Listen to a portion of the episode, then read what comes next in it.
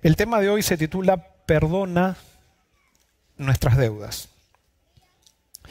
Y es un tema difícil, este como quizás casi todos los sábados que predico son temas difíciles, porque tienen que ver con nuestra vida y tienen que ver con, con el hecho de si estamos dispuestos a ir hasta el final, como decía la canción, no vuelvo atrás, o cuando las cosas se hacen difíciles, estancarnos o volver para atrás. Pero de eso no se trata. Nosotros hemos decidido, gracias a lo que Dios hizo por nosotros, avanzar y avanzar hasta el final. Y quiero introducir este tema con un versículo que está en el Sermón del Monte que dice, que lo dijo Jesús, está en el Padre Nuestro, Mateo 6:12, dice, perdona nuestras deudas como nosotros perdonamos a nuestros deudores. Y esta manera, o esta manera de orar, parece un poco confusa, porque pareciera que Dios nos perdona si nosotros perdonamos. Y entonces si yo quiero que Dios me perdone, tengo que perdonar. Y si esa es nuestra conclusión, no estaríamos, para mí, no estaríamos del todo correctos al llegar a esa conclusión. No es que Dios que me pide que yo perdone para que Él me perdone. ¿Por qué? Porque si nosotros analizamos el mensaje de la Biblia, nosotros vemos que Dios ya nos ha perdonado a todos. Dios ya nos dio el perdón en Cristo. Es más, cuando Adán y Eva pecaron, el perdón fue ofrecido en el mismo momento que ellos pecaron. El perdón siempre ha estado y el perdón siempre está y el perdón siempre estará. El gran problema es que nosotros en nuestro interior creamos realidades que muchas veces no están de acuerdo con la realidad del cielo. Entonces cuando nosotros cortamos nuestra relación con el ser humano, entonces pensamos que Dios corta nuestra relación con nosotros. Cuando nosotros no perdonamos, entonces nos cuesta descubrir el perdón de Dios. Pero el perdón de Dios ya está. El perdón de Dios está para todos. Dios no nos pone condiciones para perdonarnos, Él ya nos dio el perdón. Y quiero ahora compartir con ustedes una parábola que está en la Biblia, que también la dijo Jesús, está en Mateo capítulo 28, versículos 23 al 35, que dice así, espero que puedan leerlo, dice así, por lo cual el reino de los cielos es semejante a un rey que quiso hacer cuentas con sus siervos. Cuando comenzó a hacer cuentas, le fue presentado uno que le debía diez mil talentos. A este, como no pudo pagar, ordenó su señor venderlo, junto con su mujer e hijos y todo lo que tenía, para que se le pagara la deuda. Entonces aquel siervo postrado le suplicaba diciendo, Señor, ten paciencia conmigo y yo te lo pagaré todo. El señor de aquel siervo, movido a misericordia, lo soltó y le perdonó la deuda. Pero saliendo aquel siervo, halló a uno de sus consiervos que le debía cien denarios y agarrándolo lo ahogaba diciendo, págame lo que me debes. Entonces su consiervo postrándose a sus pies le rogaba diciendo, ten paciencia conmigo y yo te lo pagaré todo. Pero él no quiso, sino que fue y lo echó en la cárcel hasta que pagara la deuda. Vamos a analizar algunos aspectos, pero eh, a ver, yo hice como se terminaba acá la parábola, pero la parábola sigue, y quizás esto también eh, lo vamos a ver más adelante, esto. Pero entonces vamos a ver los personajes de esta parábola. El rey. ¿A quién representa el rey? ¿Están seguros que a Dios? ¿Será que Dios en algún momento no perdona? Y saben qué, sí, yo puse, no, no se hagan problema, yo puse a Dios también. Pero no es al Dios real, sino es a lo que nosotros percibimos de Dios. A eso representa, a mi criterio, a eso representa la parábola. Cómo nosotros percibimos a Dios. Después está el, deudor 1. ¿A quién representa el deudor 1? ¿A quién representa? Muy bien, a nosotros. Tenemos el deudor 2. ¿A quién representa el deudor 2? Muy bien, a nuestro prójimo, a los que nos rodean. Y tenemos entonces los verdugos. ¿A quién representan los verdugos? ¿A quién representan? A mi criterio, los verdugos representan a la culpa. No hay nada peor que sentir o experimentar culpa. Es el peor sentimiento que podemos experimentar. Y es por eso que el sentimiento de culpa fue lo que reventó el corazón de Jesús. Se nos dice que Dios cargó nuestra culpa sobre Jesús y Jesús sintió nuestra culpa y fue tan fuerte la culpa que sintió Jesús que se le reventó el corazón. Eso es la culpa. No hay peor sentimiento que la culpa. Es más, la culpa es peor incluso que el dolor físico. Y después tenemos la cárcel. ¿A qué significa la, qué significa la cárcel? Yo creo que en esta parábola la cárcel simboliza nuestro resentimiento. Cuando nosotros vivimos en resentimiento, vivimos en una cárcel que es imposible de liberarnos. Y por eso esta parábola habla de todas estas cosas. Y vamos a ver, la parábola esta tiene un problema. ¿Y cuál es el problema que describe esta parábola? ¿Cuál es el problema que había en esta parábola?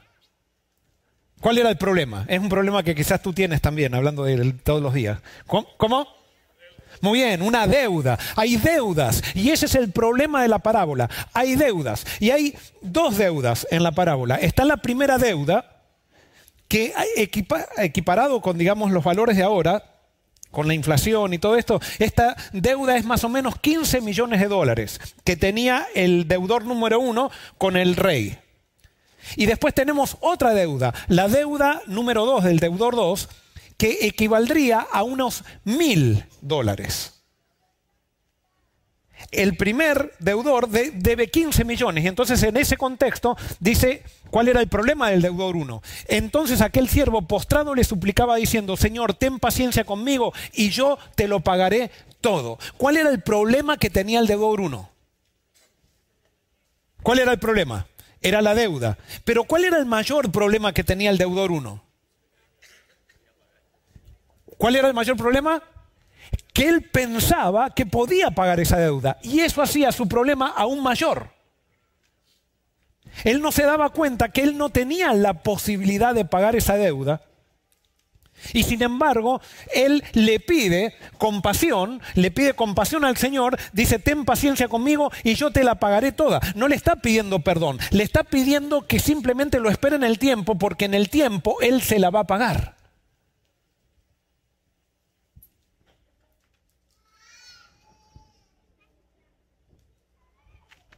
¿Será que habrá alguien aquí hoy que piensa que puede pagarle algo a Dios por lo que Dios hizo por él o por ella?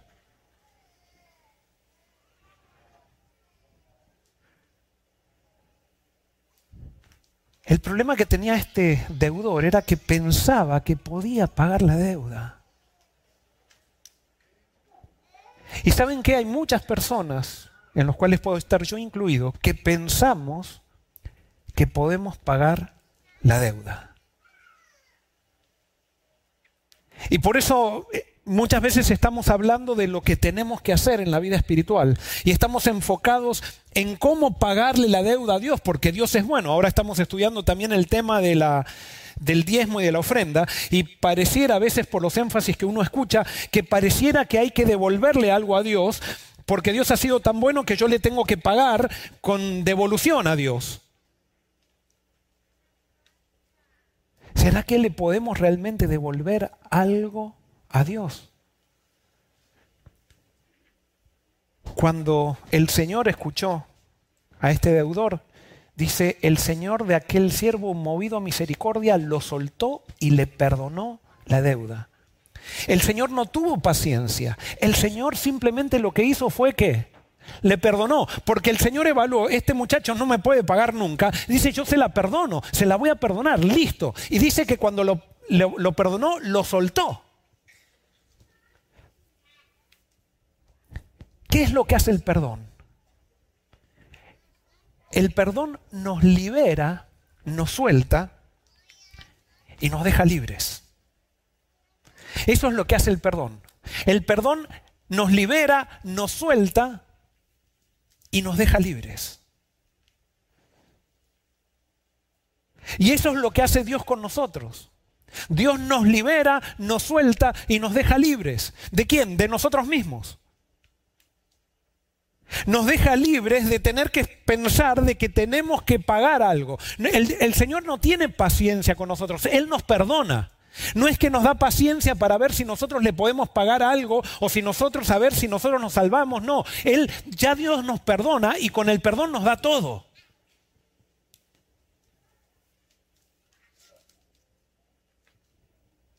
Pero el problema es que aparentemente el primer deudor nunca pensó que el rey lo perdonó. Simplemente él pensó que el rey tenía paciencia con él. ¿Por qué? Porque vemos que el problema del deudor uno se agranda. ¿Y por qué se agranda? Fíjense cómo sigue la parábola. Dice, pero saliendo aquel siervo, halló a uno de sus consiervos que le debía cien denarios y agarrándolo lo ahogaba diciendo, págame lo que me debes. Págame lo que me debes. Ahora, ¿por qué el deudor 1 quería cobrar la deuda del deudor 2? ¿Por qué? ¿Por qué?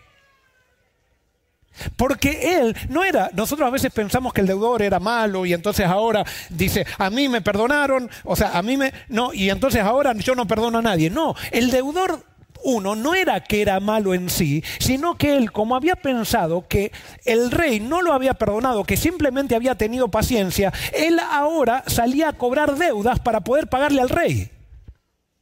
Porque él seguía tratando de trabajar para pagar la deuda con el rey. Él pensaba que podía pagar 15 millones de dólares y ahora entonces cada cosita, cada centavo que él podía cobrar, iba y lo cobraba porque a quién le quería pagar. Al rey. No, el rey lo había perdonado.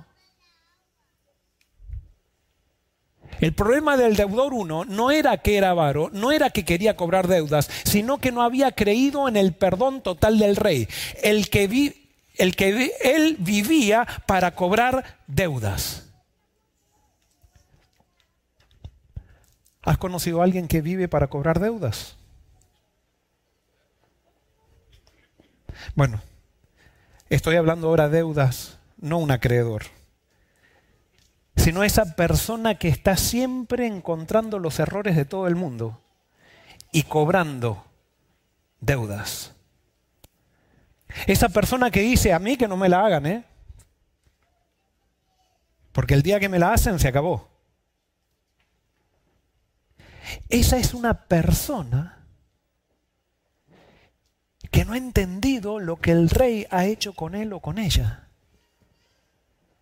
Y por eso acá encontramos un principio. Cuando no creemos en el perdón total de Dios, ahogamos a los que nos rodean con nuestras exigencias. Cuando nosotros no entendemos bien el perdón de Dios, cuando nosotros no entendemos bien quién es Dios, ahogamos a los que nos rodean con nuestras exigencias. Y somos esas personas que nunca nos satisfacemos, que siempre estamos exigiendo algo más, algo más de la gente. Siempre estamos viendo el error. ¿Vieron esos, esas personas que no son líderes, son dirigentes, pero ellos nunca proponen algo bueno en una iglesia, supónganse, o en una corporación, en la oficina? Nunca tienen una solución para las cosas. Siempre están para señalar errores. Si ustedes quieren ver a una persona que no es líder, es esa persona que siempre encuentra todos los errores en los demás. Eso no es un líder. Y esa persona quizás no, quizás lo sabe o quizás no, pero entonces para, para convencerse a sí mismo que es líder, siempre está criticando a los líderes. Y piensa que con esa crítica él está mostrando una sabiduría que realmente no tiene. Porque es una persona exigente, es una persona que está siempre cobrando deudas porque él siente o ella siente que también tiene una deuda. Entonces dicen, si yo estoy pagando mis deudas, todos me la tienen que pagar a mí.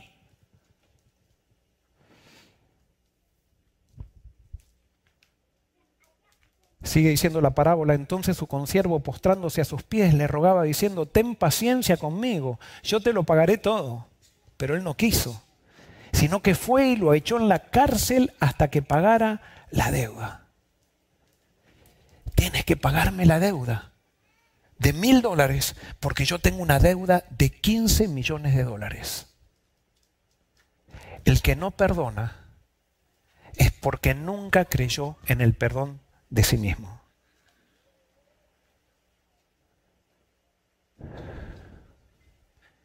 ¿Y cuál fue el problema del deudor 2?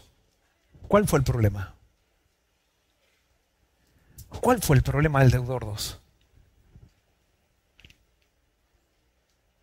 ¿Saben cuál fue el problema? Encontrarse con el deudor 1. Yo lo defino así. El problema del deudor 2 fue equivocarse con aquel que sentía que tenía una deuda con el rey. Porque el que siente que vive para pagar deudas no perdona a nadie. No te equivoques con aquel que siente que vive para pagar deudas, porque no perdona a nadie.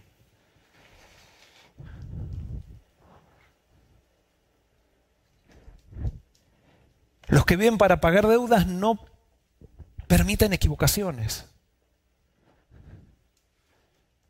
Porque ellos sienten que ellos no han sido, o sienten que les han dado paciencia para pagar una deuda, pero no que los han perdonado. Y yo te hago una pregunta, ¿tú piensas que Dios tiene paciencia contigo o que Dios te ha perdonado?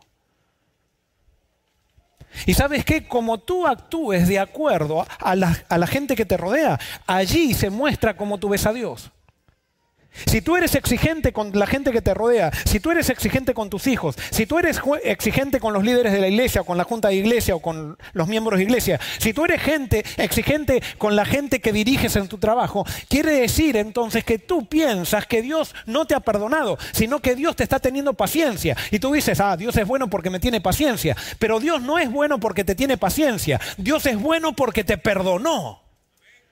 Dios es bueno porque te soltó. Dios es bueno porque te liberó. No ha tenido simplemente paciencia, te ha liberado.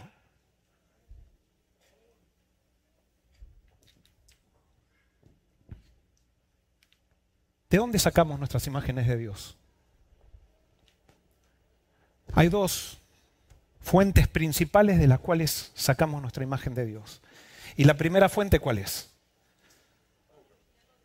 La primera es de nuestra familia.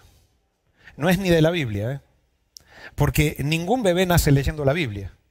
Recién comienzan a leer la Biblia a los 6, 7 años y muchas veces cuando leen la Biblia no entienden que la Biblia ha sido, ha sido escrita para mostrarnos quién es Dios sino que incluso van a la escuela sabática y espero que no pase aquí en Forest City, pero en las escuelas sabáticas se les enseña a los chicos que a portarse bien, a no mentir, a hacer esto, a hacer lo otro, y se les habla muy, pero muy poco de Dios. Y sí, los chicos están contentos aprendiendo historias de la Biblia, pero no se les habla de Dios. Se les habla de cómo portarse bien, cómo no portarse mal, se les habla qué es lo que hay que hacer, qué es lo que hay que hacer, las normas que dice la Biblia, se les habla, se les enseña historias de memoria, pero no se les habla de Dios. Y es por eso que los ministerios de niños, las iglesias pueden ser que estén activos, pero se están muriendo porque falta Dios. Pero bueno, nuestras, nuestras ideas de Dios comienzan en la familia. Y acá voy a presentar el vicio de la educación. Y acá quiero decirles que acá posiblemente deben estar mis hijos y mi esposa mirando esto. Y pareciera como que yo entonces al presentar esto tengo todo claro. No, yo quiero decirles que esto, yo les estoy compartiendo lo que voy descubriendo y lo que he descubierto. Y justamente lo he descubierto a través de la interacción con mis hijos. Con mis hijos, gracias a mis hijos, o mejor dicho, gracias a Dios, que los utilizó a mis hijos cuando yo los disciplinaba cuando eran chicos y todavía que creo que debe haber disciplina en la casa, pero mis hijos me hicieron preguntas que me hicieron tambalear toda mi manera de ver las cosas. No voy ahora a contarles todo eso, pero quiero decirles que yo no estoy más allá del bien y del mal. Yo simplemente les estoy compartiendo mi peregrinaje con ustedes y lo que Dios me está mostrando. Pero Vamos a ver los vicios, el círculo vicioso de la educación. Tenemos un padre enojado y exigente. Un padre enojado y exigente. Y entonces, como resultado de este padre enojado y exigente, este, este es el padre, por ejemplo, que siempre está exigiéndole algo a los chicos, que siempre está eh, poniendo reglas. Es el padre que siempre está exigiendo perfección. Ojo, no está mal que un padre pida excelencia o enseñe excelencia. Lo malo es cuando nosotros como padres exigimos que es muy común para nosotros, porque ¿saben qué? Por la fuerza se pueden, se pueden conseguir muchas cosas. Es mucho más fácil conseguir algo por la fuerza que conseguir algo por el diálogo. Y nosotros como somos pecadores tendemos a usar la fuerza cuando queremos conseguir un resultado. Y eso, de acuerdo al reino de los cielos, está mal. Eso no quiere, no vuelvo a, vuelvo a repetir, no quiere decir que no deba haber disciplina, pero eso no vamos a hablar ahora. Pero hay un padre enojado y exigente. Como resultado, tenemos un hijo, ¿cómo? ¿Cómo crece este niño y cómo ve a Dios? ¿Cómo crece este niño de un padre enojado y exigente? ¿Cómo crece? Ese niño crece con resentimiento y cómo ve a Dios. Ve a Dios a un Dios enojado. Y entonces acá se forma un círculo vicioso, porque cuando el niño ve a Dios enojado, entonces, y él crece con resentimiento, con su padre exigente, entonces él empieza a tener resentimiento con quién? ¿Con quién comienza a tener resentimiento el, niño? No tanto con Dios, primero con quién? Primero con el padre. Entonces el niño empieza a tener un resentimiento con su papá. Y entonces al tener un resentimiento con su papá, también con quién tiene el resentimiento después? Tiene un resentimiento con Dios. Y como ve que Dios está enojado, le es muy difícil perdonar al Padre, porque el Padre, como también está enojado, y él no siente el perdón de Dios, entonces él tampoco puede perdonar. Y fíjense el, el círculo vicioso que se hace, porque ahora el Hijo está en una cárcel de resentimiento porque tiene un Dios que le exige, tiene un Padre que le exige, pero no puede perdonar al Padre porque él tiene un Dios que no lo perdona.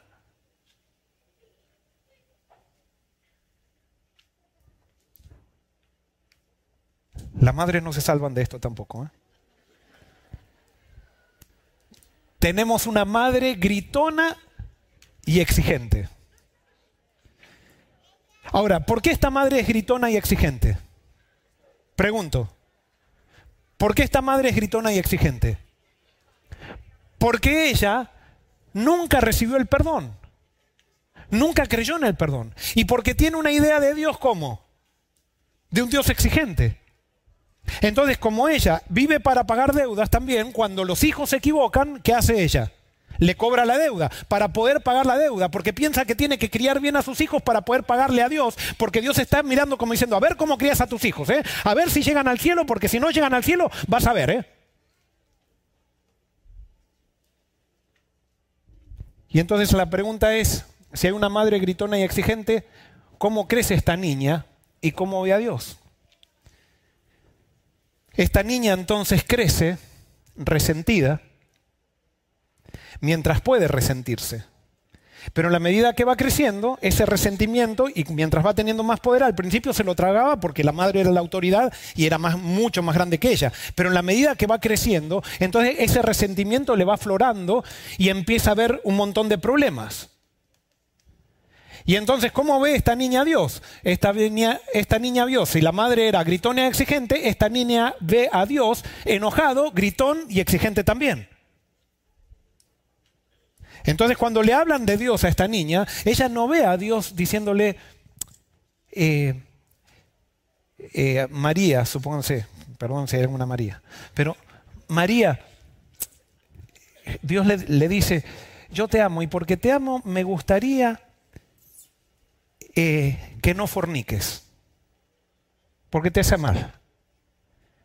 Pero cuando María le dicen que Dios dice eso, ella siente que Dios le está diciendo, María, los mandamientos dicen que no forniques y te probaré para ver si tienes fe. Y así, e-, ella interpreta a Dios como lo, ve lo vio con su mamá, como vio las exigencias con su mamá. Entonces María entra en un círculo vicioso porque María ahora siente resentimiento con su madre, porque ella, ella también ahora con quién tendrá rencor esta, esta niña, va a tener rencor con su mamá, pero no sabe cómo, cómo solucionar el rencor porque ella tiene un Dios enojado que no la perdona tampoco. Entonces si Dios no la perdona a ella, ella tampoco puede perdonar a su madre, porque solamente puede perdonar a aquel que recibió el perdón. ¿Se entiende? Y ahí tenemos entonces un círculo vicioso de la familia. ¿Y cuál es la solución? ¿Cuál es la solución para esto? A ver, ¿cuál es la solución? ¿Cómo? Cambiar el círculo. ¿Y cómo cambió el círculo? Creyendo en el perdón. Pero ¿cómo voy a creer en el perdón si tengo un Dios enojado que no creo que perdona? Muy bien, conociendo a Dios, pero si todos, este padre también conocía a Dios, ¿dónde está la solución? A ver, sí, ¿y dónde veo el amor de Dios? ¿Dónde? Sí, ¿y quién lo muestra? Acá viene la persona que siempre viene, aparece en, el, en la ecuación. Acá viene Jesús. La única manera de solucionar esto es que estos niños que están resentidos, estos padres que están resentidos también con sus padres, ellos conozcan a Dios, pero no al Dios que le enseñaron, sino a Dios a través de quién? A través de Jesús, porque la imagen de Jesús es, Jesús vino a mostrar quién es el Padre. Jesús es quien interpreta, al Padre no lo ha visto nadie jamás, dice eh, Juan 1.18. Jesús es el único que lo conoció y el que lo interpreta y el que lo muestra. Y por eso es tan importante que esos niños conozcan a Jesús. Y cuando esos niños conozcan a Jesús y entonces dicen Jesús es Dios y dicen el Padre es lo mismo que mostró Jesús, entonces estos niños ahora pueden ver que Dios los perdona porque Jesús siempre perdonó. Los padres necesitan conocer a Jesús también para que entonces Jesús haga una diferencia en los padres y esas exigencias exageradas que tenían, esas se calmen y ellos ahora ya no vivan para exigir a los demás ni para pagar deudas, sino que ahora se sienten perdonados por el Padre y no tienen que criar a nadie para ver si Dios está poniendo una regla, para ver si, si llegan al cielo o no llegan al cielo, porque cuando Dios nos perdona ya tenemos el cielo desde el momento que nos perdonó. El cielo no está en el futuro, el cielo está en el presente, si es que nosotros queremos creer en que Dios nos ha perdonado. No es que simplemente tiene paciencia, Dios nos perdonó y nos perdonó completamente en Jesús. Cuando esta gente sincera se encuentra con Cristo, entonces Cristo transforma la visión de Dios y cuando esos niños se sienten perdonados por Dios y se sienten que Dios, entonces es como lo mostró Jesús, entonces pueden perdonar a sus, padres. Cuando estos padres se encuentran con el Dios que muestra Jesús y comienzan a poner su vida, piden el Espíritu Santo para que su vida comience a creer en esa revelación que dio Jesús, entonces ellos comienzan a tratar a sus hijos de manera diferente.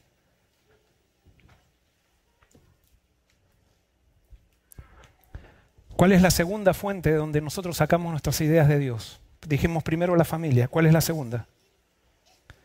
La segunda es la iglesia. Tenemos una iglesia condenadora que enseña salvación por obras. Cuando se enseña salvación por obras es una iglesia, eso quiere decir que tenemos que pagar nuestra salvación y entonces tenemos un Dios exigente. Donde ustedes vean una iglesia que se está hablando todo el tiempo de lo que hay que hacer, de lo que hay que, cómo hay que tratar a Dios, cómo tenemos que aportarnos, cómo tenemos que hacer, eh, qué tenemos que comer, qué tenemos que dar, cómo tenemos que hacer con Dios, cómo es la reverencia, cómo es esto, cómo es lo otro, y hablan solamente de lo que el hombre tiene que hacer, esa es una iglesia que predica la salvación por las obras. Y cuando hay una iglesia iglesia que predica la salvación por las obras está enseñando a un Dios exigente que no existe, a un Dios falso, a un Dios enojado, a un Dios que nos está pidiendo obras para poder darnos la salvación, a un Dios que nos ama, pero cuando nosotros no hacemos lo que Él nos pide, se retira y nos destruye. No solamente se retira, sino que nos destruye al final del tiempo. Entonces nosotros estamos con Dios para qué? Para salvarnos. No nos interesa a Dios, nos interesa la vida eterna. No nos interesa a Dios, nos interesa sus bendiciones. Y por eso como estamos reprimidos, tratando de portarnos bien para poder ganar la salvación, cuando alguien se porta mal, ¿qué hacemos? Le cobramos, porque nosotros le estamos pagando a Dios. Dios nos dio paciencia para que le paguemos con buenas obras. Y cuando alguien hace obras que a mí me gustaría hacer, pero no las hago porque me quiero salvar, entonces a esa persona la destruyo porque Dios también está enojado conmigo y Él me está exigiendo obras buenas para que yo pueda estar en el cielo.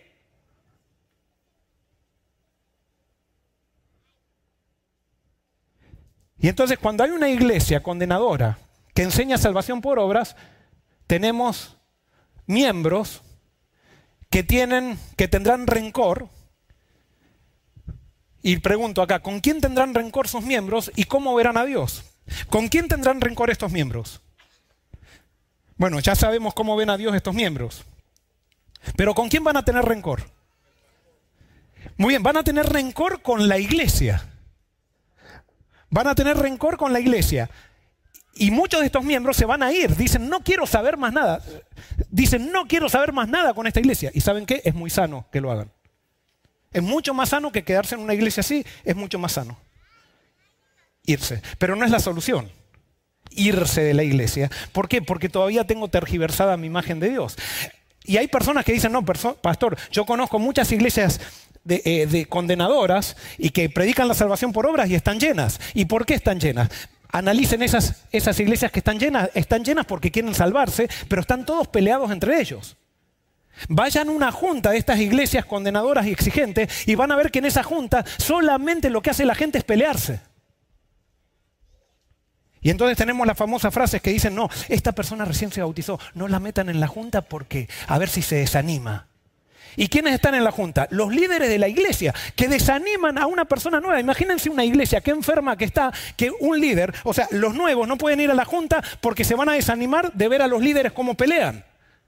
Y eso quiero reflexionar para todas las iglesias tóxicas que viven en luchas de poder, que viven en luchas de quién hace el mejor programa, quién hace el menor programa, si me pusieron, si no me pusieron, si me subieron a la plataforma, si no me subieron a la plataforma, si me dieron dinero, si no me dieron dinero. Y esas esas iglesias están muriendo de rencor y de resentimiento. Son iglesias enfermas, llenas de resentimientos. ¿Por qué? Porque hay un Dios exigente.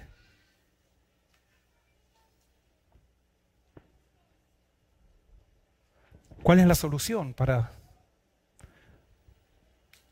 para esta iglesia, para este tipo de iglesias? ¿Cuál es la solución? ¿Cuál es la solución? Ya lo saben, yo, sé que está novia la pregunta, pero lo pueden responder. ¿Cuál es la solución? Jesús. La solución es Jesús. Y cuando comenzamos a predicar a Jesús desde el púlpito, cuando empezamos a predicar a Jesús en las escuelas sabáticas, cuando empezamos a mostrar a Jesús en las escuelas sabáticas de niños, cuando empezamos a mostrar a Jesús en conquistadores, entonces las iglesias comienzan a ver a Dios como, como realmente es. Y cuando comienzan a ver a Dios como realmente es, entonces ahora tenemos miembros felices. Y entramos a esas iglesias y se respira un ambiente no de perfección, sino un ambiente de cordialidad y de amor. Cuando hay miembros felices, las iglesias se transforman en iglesias felices y llenas de amor. Eso es lo que necesitamos. ¿Qué es lo que necesitamos? La solución es conocer a Jesús y entender que somos salvos por lo que Él hizo. Y el perdón de Jesús ya ha sido dado completamente para nosotros. Y alguien puede decir, pero entonces, pastor, ¿qué pasa? Entonces yo no tengo que hacer nada. No, es que pasa, lo que pasa es que el perdón ya está. Ya está, tú tienes que creer nomás. El perdón no es que lo vas a ganar el futuro. El perdón tuyo no está en el futuro. El perdón tuyo está en el pasado, asegurado completamente. ¿Y sabes qué? El perdón tuyo no simplemente está en la cruz. El perdón tuyo se dio cuando Adán y Eva pecaron. Porque Dios ya había prometido, el plan de salvación estaba hecho desde la eternidad y ya había prometido que Jesús venía. Y cuando Dios promete algo es como si fuera hecho porque las promesas de Dios no fallan. Y por lo tanto, cuando Adán y Eva cayeron, ya estaba asegurada la salvación por lo que Cristo iba a hacer. Y por lo tanto, el perdón estaba asegurado para todos, a pesar de que no hayamos hecho nada. Porque ese es el perdón por gracia que tanto hablamos. Al perdón no lo ganamos, al perdón lo tenemos, ya lo tenemos hecho, nada más que no lo creemos. Les hago una pregunta, ¿Hitler tenía el perdón? Sí, nada más que no lo creyó. Y por eso exigía, porque él tenía un Dios enojado y por eso exigía y quería matar a los judíos. Pero el perdón para Hitler estaba. El perdón para ti y para mí está, nada más que no creemos y queremos pagar. O pensamos que Dios simplemente ha tenido paciencia con nosotros. Y Dios no tiene paciencia con nosotros, Dios nos perdonó y nos dio todo en el perdón. La solución, como siempre decimos, es Jesús. Jesús. Hasta que no sea Jesús todo, no vamos a entender nada. ¿Por qué no perdonamos? Y ahora vamos a entrar a tu vida. ¿Por qué tú no perdonas y yo no perdono a ese compañero o compañera de trabajo? ¿Por qué tú no perdonas a tu marido que te fue infiel? ¿Por qué tú no perdonas a tu esposa que te fue infiel?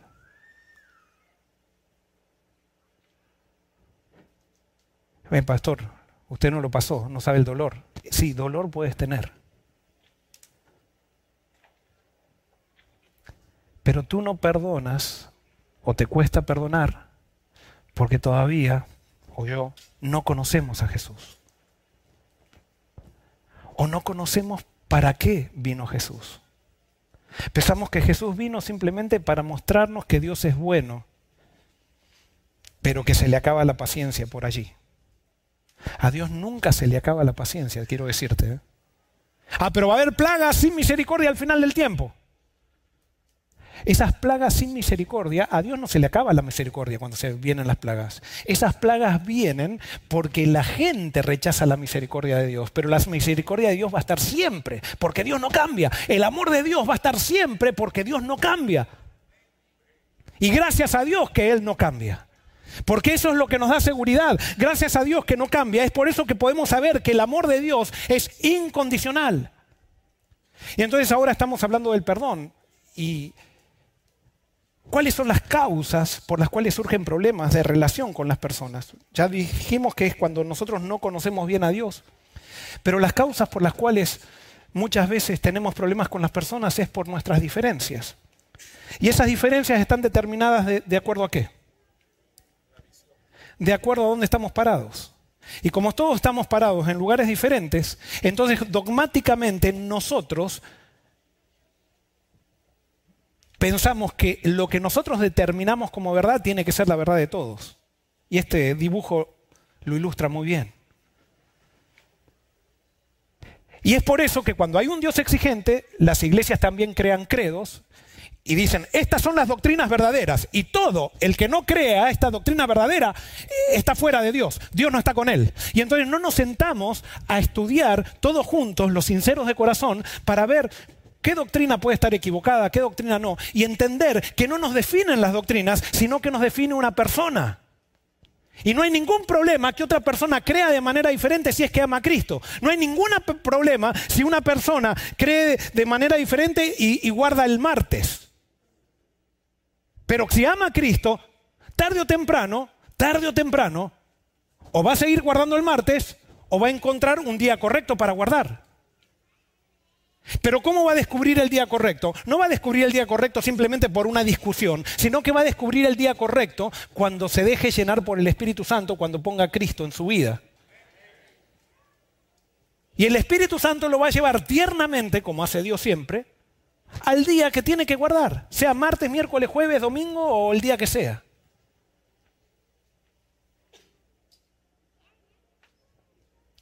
¿Qué hacemos cuando tenemos diferencias o tenemos problemas con alguien en la iglesia?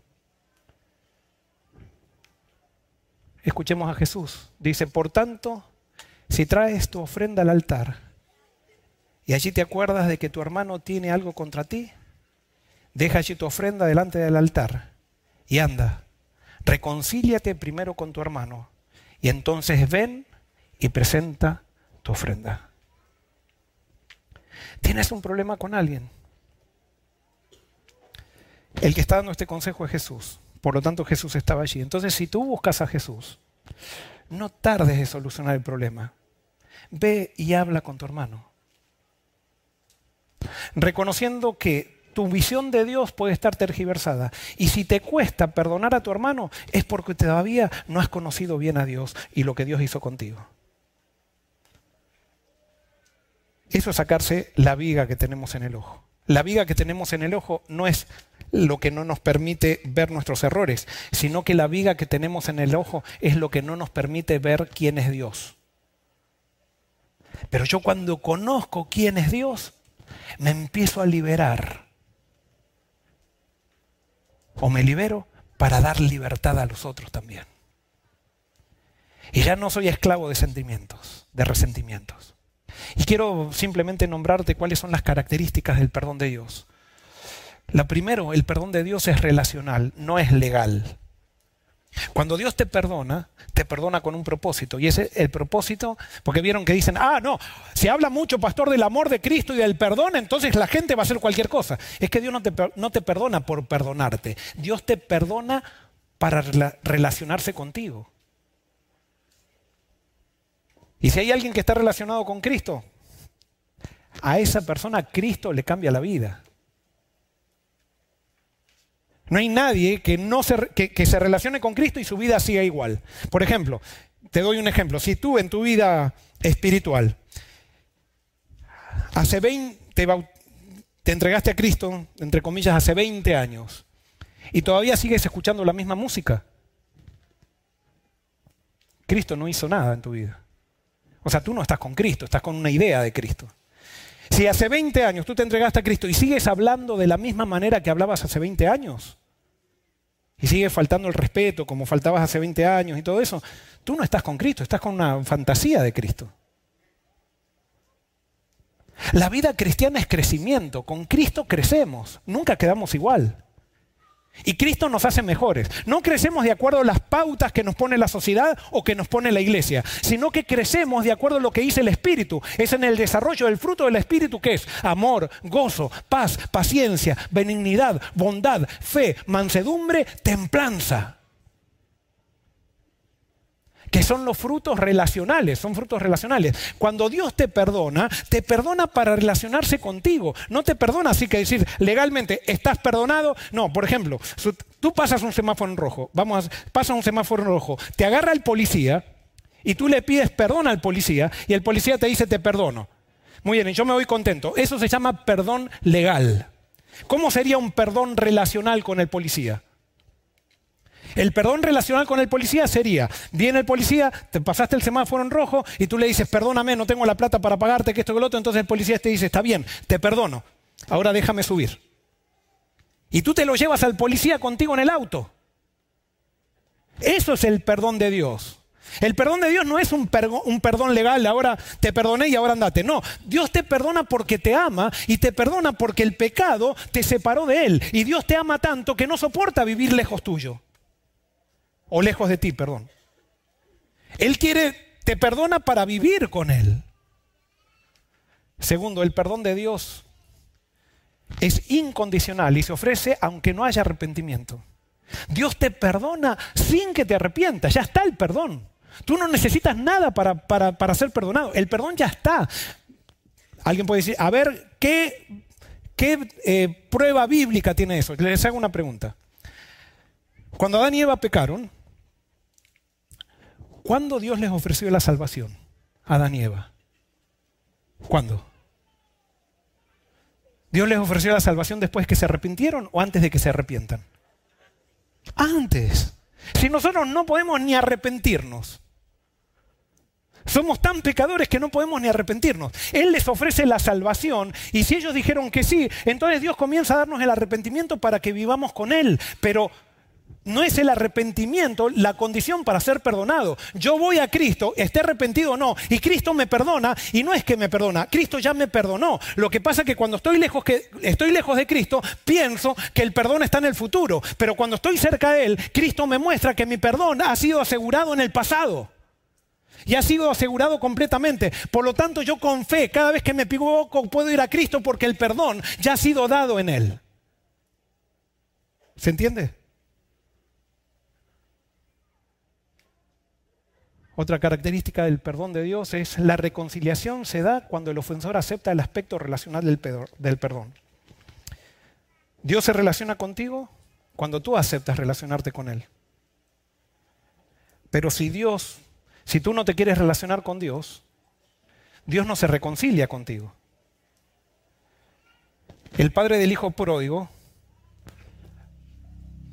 salió todos los días a la puerta de la casa a recibirlo. Pero no fue a buscarlo al chiquero en el sentido de ir a vivir con el hijo al chiquero. Él simplemente dejó que el hijo se diera cuenta que el chiquero no le traía ninguna solución. Y el amor del padre hizo que el hijo esté dispuesto a salir del chiquero y volver a él. Fíjense lo que dice esta cita. No debemos pensar que a menos que confiesen su culpa los que nos han hecho daño, tenemos razón para no perdonarlos.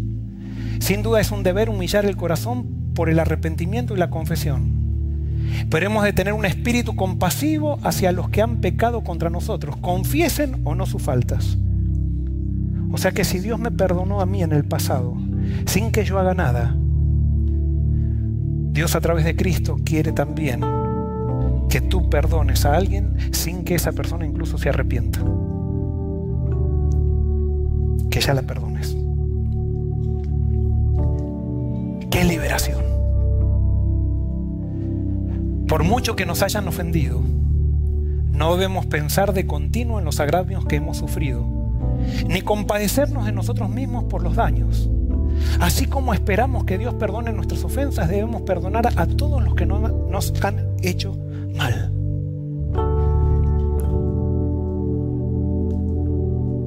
¿Qué implica perdonar? ¿Qué es lo que implica? Primero, es cargar con una herida toda la vida. Y acá viene lo difícil.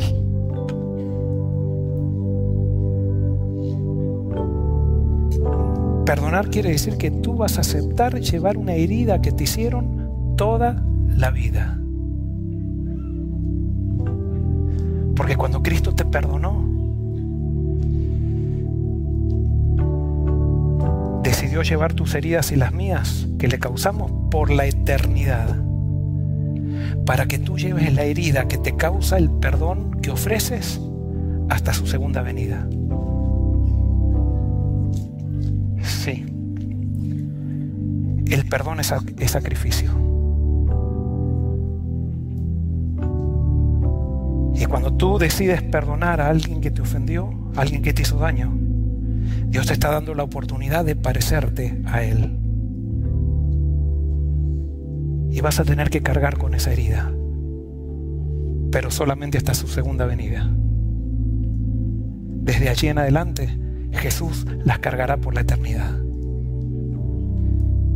¿Qué implica perdonar? Es otorgar libre absolución por la herida. No vas a pedir que te compensen la herida.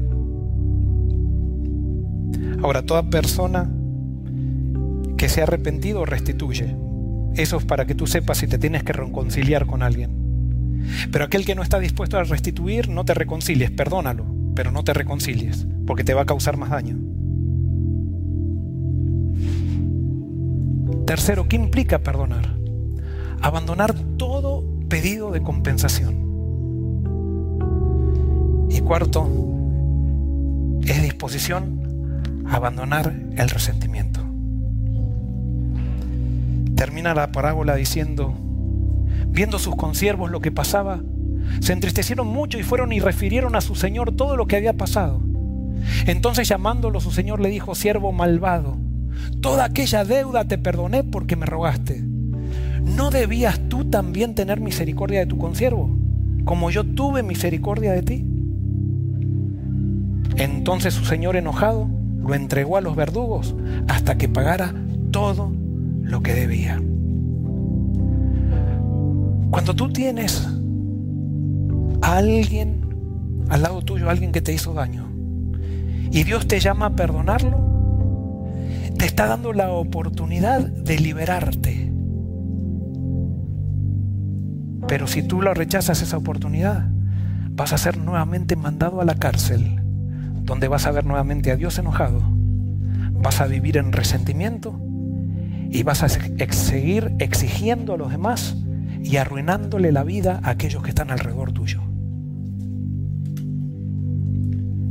El resentimiento es como ingerir veneno y esperar que tu, enemigo muera.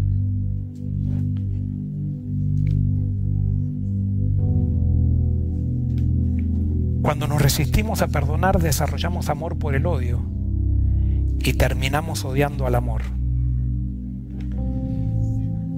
Cuando perdonamos genuinamente, liberamos a un prisionero y luego descubrimos que el prisionero que liberamos éramos nosotros. ¿Quieres ser libre? Hoy Dios no te está invitando a que perdones simplemente. Él te está invitando a que vayas a Jesús. Y Jesús dice, venid a mí todos los que estáis trabajados y cargados y yo os haré descansar. Llevad mi yugo sobre vosotros y aprended de mí que soy manso y humilde de corazón y hallaréis descanso para vuestras almas. Tu alma necesita descanso. Y yo necesitamos a Jesús. Y cuando Jesús transforme nuestra imagen de Dios, vamos a creer en su perdón que ya está dado y vamos a darle perdón a los demás y todos seremos libres en Cristo Jesús. Que Dios te bendiga.